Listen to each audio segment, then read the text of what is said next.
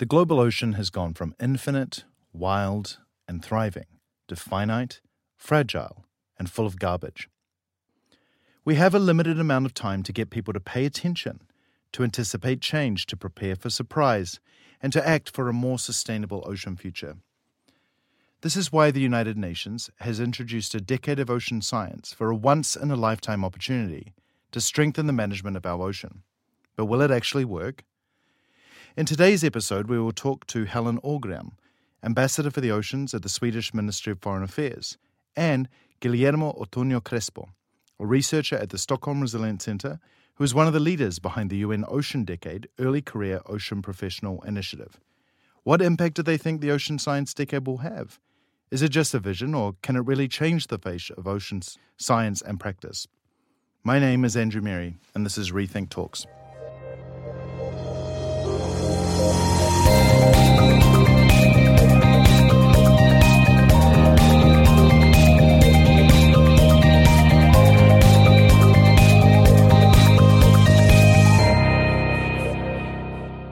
Welcome, Helen and Guillermo. It's wonderful to have both of you here today to talk about the UN Decade of Ocean Science.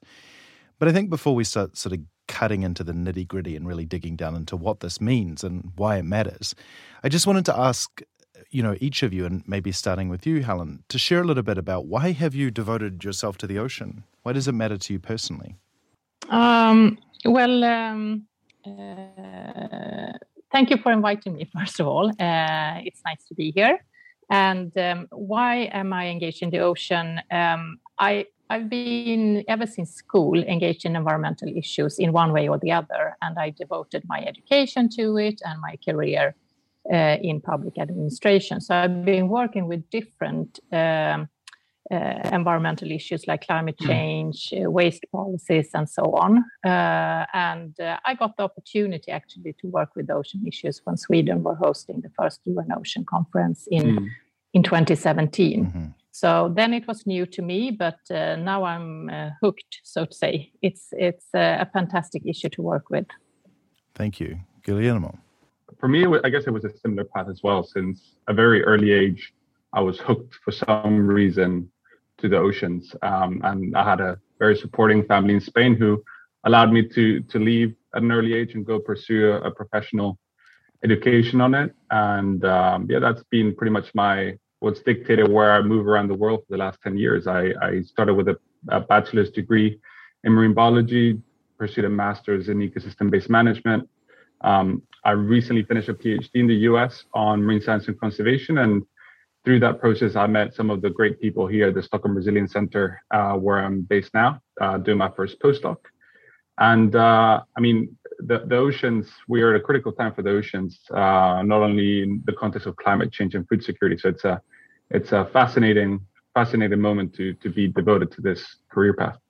So, and now we stand before the beginning of this UN Ocean Decade of, of Science. And I, sort of wanted to know like why why now? And if you can give some a little bit of background as to sort of how we've gotten to this place and why you know why is now the right time for the ocean decade and where did this come from? And of course the tagline of this is the science we need for the ocean we want. Um, so if, as well as a bit of background it'd be great to say a bit about what what does that actually mean? Uh, so maybe Guillermo you want to kick off this time?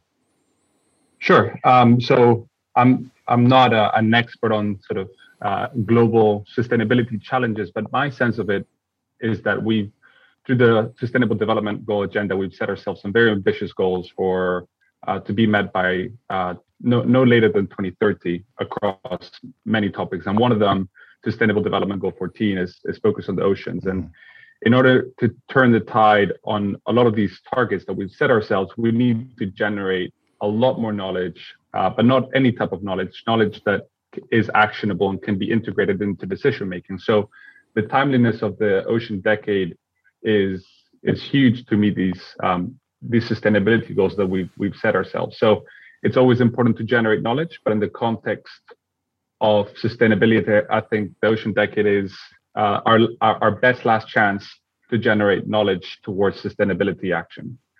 Yeah, and and um, also uh, in 2016, the first World Ocean Assessment was published, mm-hmm. and it really pointed to the uh, serious decline in ocean health uh, and the many threats uh, that the ocean faces, everything from um, overfishing to acidification, deoxygenation, uh, and so on, uh, pollution, and it is, it's become very visible with the plastic pollution, which, which has also created more uh, or contributed to more public awareness because it suddenly gets visible what's happening. Uh, so uh, it's it, that also has raised the issue on the political level, and it's it's a lot more political conversation now about how we can manage the ocean more sustainably. So uh, and then of course uh, we need uh, more science, both basic science about the chemical, physical processes of the ocean, the life in it, but also on innovations and and how we can improve management and and um, uh, uh, make use of the resources in a truly sustainable way. Mm. And and if I could just add, I think mm. that your second question has to do with sort of the motto of the decade, which is the science we need for the for the ocean we want. I think we could spend several hours just on that on that question because what is the ocean we want and um, who who agrees who decides what it it is that the direction that we're heading in. And it's something that we have to co-produce. And I think IOC UNESCO is doing a great job at kickstarting this decade by bringing all relevant voices on board uh, to collectively decide what is what what ocean we want in, in, in, the future. And it's something that will vary across geographic regions and, and generations and sectors. And uh, it's a very tricky conversation, but one that I think we have done a good job at at starting these first two months of the of the ocean decade. So it's really clear from both of your answers that there's a lot of different kinds of science that are going to need to be generated at the same time. Uh, and then they're going to need to be integrated and, and come to something which actually impacts uh, outcomes. So, Helen, is politics even ready to receive this kind of science? What what sort of structures are being built, or or how is the science going to be taken into the process and actually be used? Because we all know as scientists, it's often extremely frustrating to continually generate new knowledge, but feel like it falls into a black hole. Is there something different about the the ocean decade and the opportunity to really, you know, make the science have impact? Yeah, I think um, I think the decade is is actually an opportunity to to build that bridge between science and and policy, and um, also for that part increased awareness and and also business development. So uh, I think this is really an opportunity for us to to improve science, but also to make better use of it. Uh, and um, uh, we have seen in the uh, uh, past years improvements in also bridging science to policy gaps by different global initiatives. For example, Norway and Palau has led the high-level panel on, on a sustainable ocean economy. And they have been working hard with um, you know uh, pulling together uh, recent science uh, and transforming it into policy recommendations. And we also see uh, initiatives like uh, uh, friends of ocean action supported by the world economic forum that are also working a lot with uh, uh, linking the science to uh, policy and, and, business development and improved sustainability in, in supply chains and so on. So uh, I think uh, we see a movement and, and we need to seize this opportunity to strengthen that movement. Uh, that's great to sort of bring up specific examples, but I mean, one thing and this is I, I know quite often the case with UN sort of initiatives, but it's completely unfunded and has a really broad mandate. Um, what is actually then really realistic in terms of outcomes, and, and can it actually change the face of ocean science? Well, uh, I think, uh, of course, uh, there is not uh, resources uh, allocated for the decade right now internationally. Mm-hmm. But then again, if you look at, for example, if we take Sweden, the government presented in December a research uh, bill. Uh, and in that bill, it's proposed to uh, that Formas, uh, the Research Council, Formas, should uh, develop a, a new 10 year national research program on ocean and water. So in the bill, it's suggested that the first four years, 210 million kroner are allocated uh, to this program. So at national level, uh, resources will be mobilized. Um, and uh, when we see increased political pressure, it will also get, gain more attention. So uh, I think a lot of things will happen if, if we all engage. Hmm. I, I, would just add that I mean you're absolutely right, Andrew, that it is a it's a huge mandate. It's global decadal process, um, and uh, it is unfunded uh, I do think that it will require some actors stepping up, and I'm really excited to see what Sweden does over the next 10 years in this context. But at the same time, uh, I think one of the, the, the key components to make this a successful decade is the integration of multiple voices that are not heard, and that is you can do that for free. And that if we if we look back from 2030 and we we have accomplished that, bringing the global community, global ocean community together um, or at least given everyone the opportunity to to express their opinion and give them a chance to integrate those thoughts and expertise into decision making, we will have that will be a huge victory, and that doesn't require huge amounts of money. So I'm I'm hopeful that some folks will step up, but again, a lot of stuff, great things can happen without uh, a huge check in hand. Yeah, and, and also uh, the future of, of, the ocean also depends on on uh, uh, improved education and, and to um, um, improve uh, ocean knowledge uh, in, in the education system. And that's not that's also something you can do with not too much uh, you know you have to change uh, a bit uh, the content of what you what you teach and and so on. But uh, there are a lot of uh, supporting system existing with museums and aquariums and and uh, the universities and, and, think tanks and all kinds of resources that we could draw upon. Great. So speaking of resources we can we can draw on uh, Guillermo, you're actually co-leading the UN Ocean Decade Early Career Ocean Professional Initiatives. Uh, initiative rather. So, uh, really great to say a little bit more about what role do you see early career scientists having, and, and how do you really want to kind of step forward and take a, a leadership role? Because often, again, it's not always. Sometimes young researchers have the best ideas, but they're not the ones with the loudest voices. Right, uh, and that is something that that um, I think my generation of early career ocean professionals recognizes. And um, I think the decade, and I don't say this lightly, I think the decade we will fail if we do not integrate the next generation of professionals into decision making processes. We have some of the brightest ocean minds in my generation, but not only scientists, we're talking about anthropologists, we're talking about legal experts in the ocean context. And we are the fuel that will make sure that the decade runs and that persists after 2030. So for me, it's a no-brainer that we have to count on the next generation. We're not a box to check. We're not just young people who are also important have to be integrated, but you know, until you have professional training, it's fair enough that you're not sat around the table as an equal.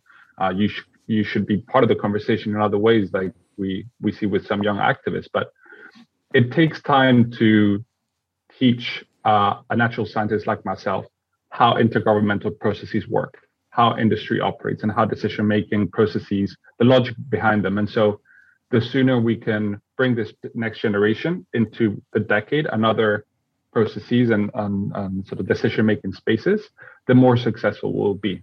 Because if you have that sort of generational break, uh, whenever it's time to pass on the baton, you will have to start learning from scratch. So, um, something that I would encourage um, IOC UNESCO to continue doing because they, they've done a good job so far is bring in a diversity of perspectives, including young professionals who, yes, have a little bit of learning to do, but like you said, also bring some of the most innovative ideas to the conversation.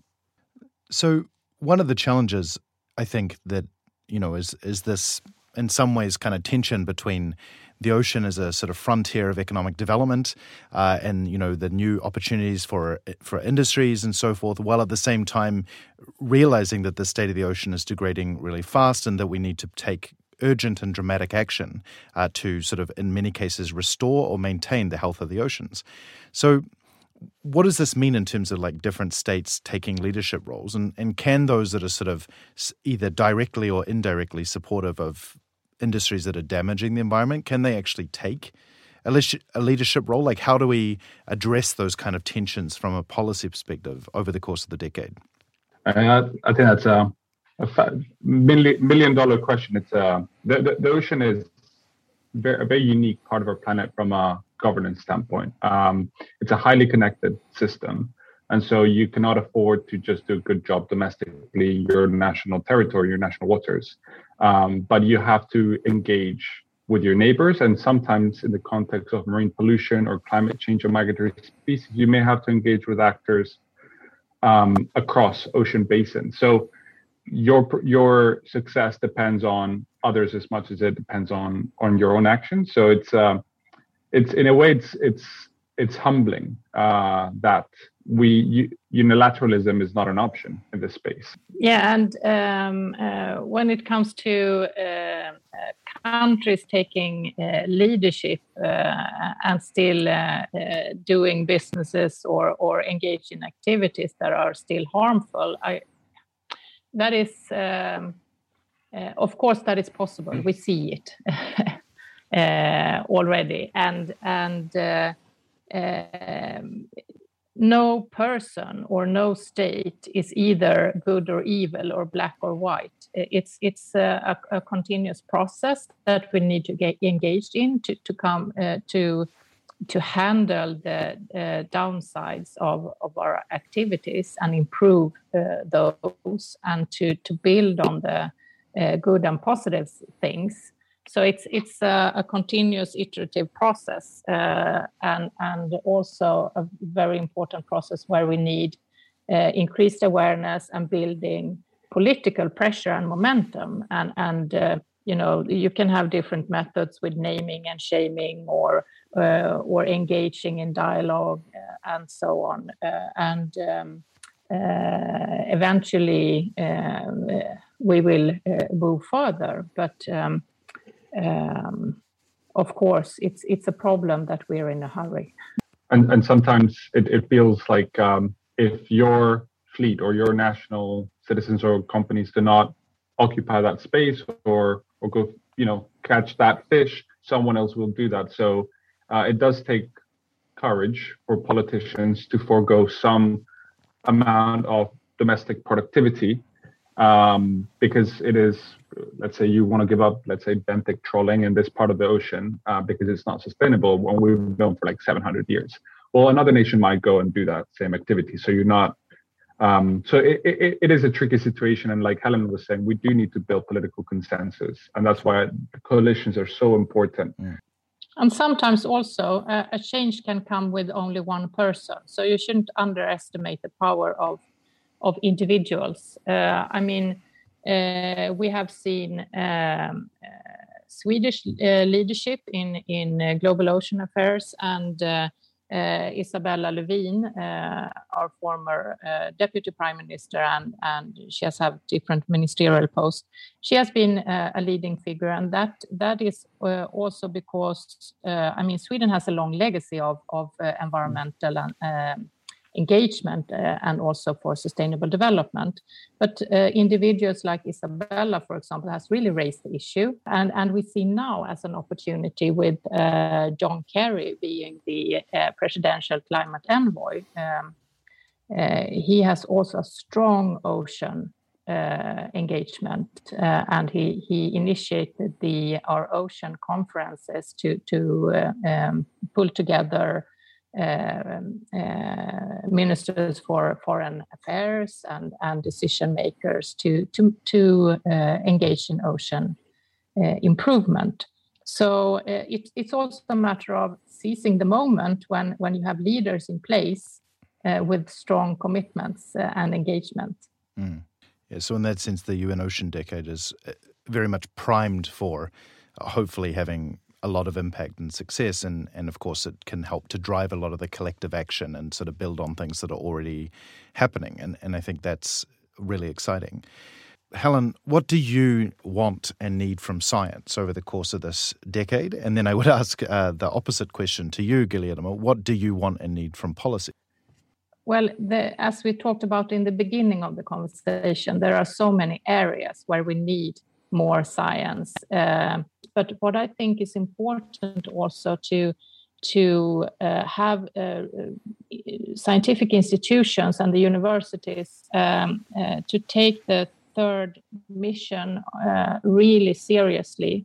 The third mission of the the research communities is is to um, communicate the results so I think we need also to think about that, how to, um, you know, uh, aggregate data and to synthesize the research uh, to to make it uh, digestible for for decision makers uh, who who don't have time actually to to read all the scientific reports. So it's a it's a crucial issue. So um, I think that in the decade, uh, also some focus on on communication skills mm. and uh, and uh, journalism, uh, uh, improved knowledge among uh, journalists about the ocean is is um, also a key.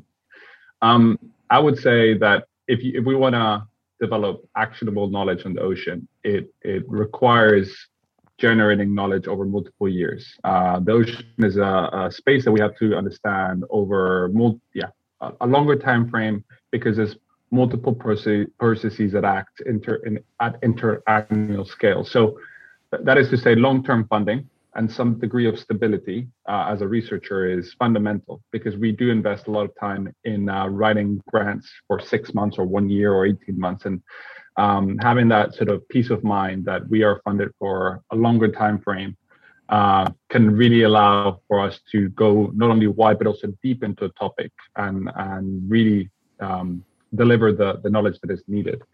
And the other side of things related to what Helen was saying on on communication, if you're not a scientist that is part of an, a big IGO or government delegation, some intergovernmental processes are are fenced off to you. We we have we rely on governments and some uh, of the negotiating parties, let's say in the Southern Ocean, the high seas negotiations for a new treaty, to bring that knowledge into the conversation. We cannot just show up as, you know, Guillermo from SRC and I have, I'm an expert in high seas ecology and I'm here to, it doesn't work like that. So having strategic allies in governments that can help bring us into the conversation when it when we are required, not all the time, I think that um, doing that more often is great because I feel like in some of these processes, whether it's high seas or the SDGs, some of the brightest minds on those topics are locked in academia and are not engaging with the decision makers as, often. So, um, th- yeah, so bringing delegate uh, scientists and delegations when it's pertinent would be would be great. Yeah, and we also see uh, some interesting partnerships uh, growing with uh, with um, sort of uh, cooperation between scientists, uh, civil society, governments, uh, and businesses. So that is also important to, to keep that conversation and to to for researchers to engage in such initiatives to to inform other type of decision makers. Mm and maybe that's a new role that perhaps the scientific community is now only just beginning to embrace. Like how do we engage with well like you were saying different types of decision makers that uh maybe 30 years ago in the traditional academic sense it wasn't as often. But um, science is not uh, is a tool that has to be used properly in the right context. And some and that context is not the academic bubble. We have to get out of, out of our cocoons and and take a in a way a risk uh, and say and, and prove that our science can be equally as robust whether we engage with civil society or industry or governments. Yeah, it takes courage, but it's an exciting opportunity. So, one final question for both of you. No matter who this person is, whether they're a business leader, an entrepreneur, a high school student, a teacher, whoever they might be, if you had a very short period of time just to tell them why they should care about the Ocean Decade, why it should matter to them, and why they should engage in whatever way they can, no matter what their skills are or what capacities they have, what would you say to them? Why does this really matter and why does it matter now? If we, this is our, like I said earlier, our last best chance to protect a system on which we depend on to the extent that we can't even imagine for food security, for job security, for climate. Um, and whether you are directly connected to the ocean or you have an interest or passion and you have a different profession, um, we will look back at this decade and wish that we had been more committed and we had done more work. So if you think it doesn't affect you, think twice. If you think it doesn't affect your sector or the livelihood of your community, think twice. Uh, this is the time to to learn. Uh, this is a whole decade of learning. We are all trying to learn something we don't know. Um, so become engaged at whatever level you can. But uh, yeah, this is the, the, ocean is something we've been ignoring for far too long, and this is our chance to get it right. So um, uh, reach out and and and learn because uh, probably your your livelihood of your sector depends on a healthy ocean, and we're going the opposite way right now. So we have to do something about it. Yeah, uh, it's difficult to to uh, say uh, anything more after that. Uh, I mean, it was so good summarized by you, Guillermo. But if I just could give you um, a, a suggestion if you if you want to be motivated. So um, uh, I, I could recommend everyone to see the film My Octopus Teacher, produced by uh, Craig Foster. Uh, every day for one year, he dives into the South African uh, kelp forest without tubes and in freezing water. Uh, to see the creatures living there in their own environment and to see the ecosystem and interdependencies of the different species. And he actually get uh, becomes friend, you could say, with an octopus and interact interacts with a wild octopus. So seeing that film, it, it teaches you a lot of things. First of all, that that there are intelligent and fascinating creatures that know and have strategies uh, far beyond what we have imagined but also um, uh, about the ecosystem and the um, sort of cycle of life, uh, um, so to say. So it's a, a, fascinating film, and it might inspire you to to learn more and to engage in preserving what we have. Thanks to both of you, and I look forward to the follow up episode in five years when we're halfway through the UN Ocean Decade and we can report on our incredible success in both science and policy. Thank you. Thank you. Thank you.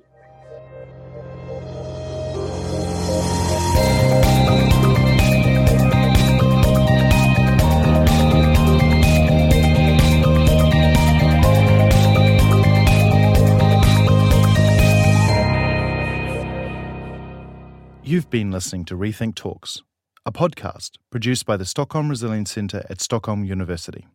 For more info, head over to our website at rethink.earth and don't forget to subscribe.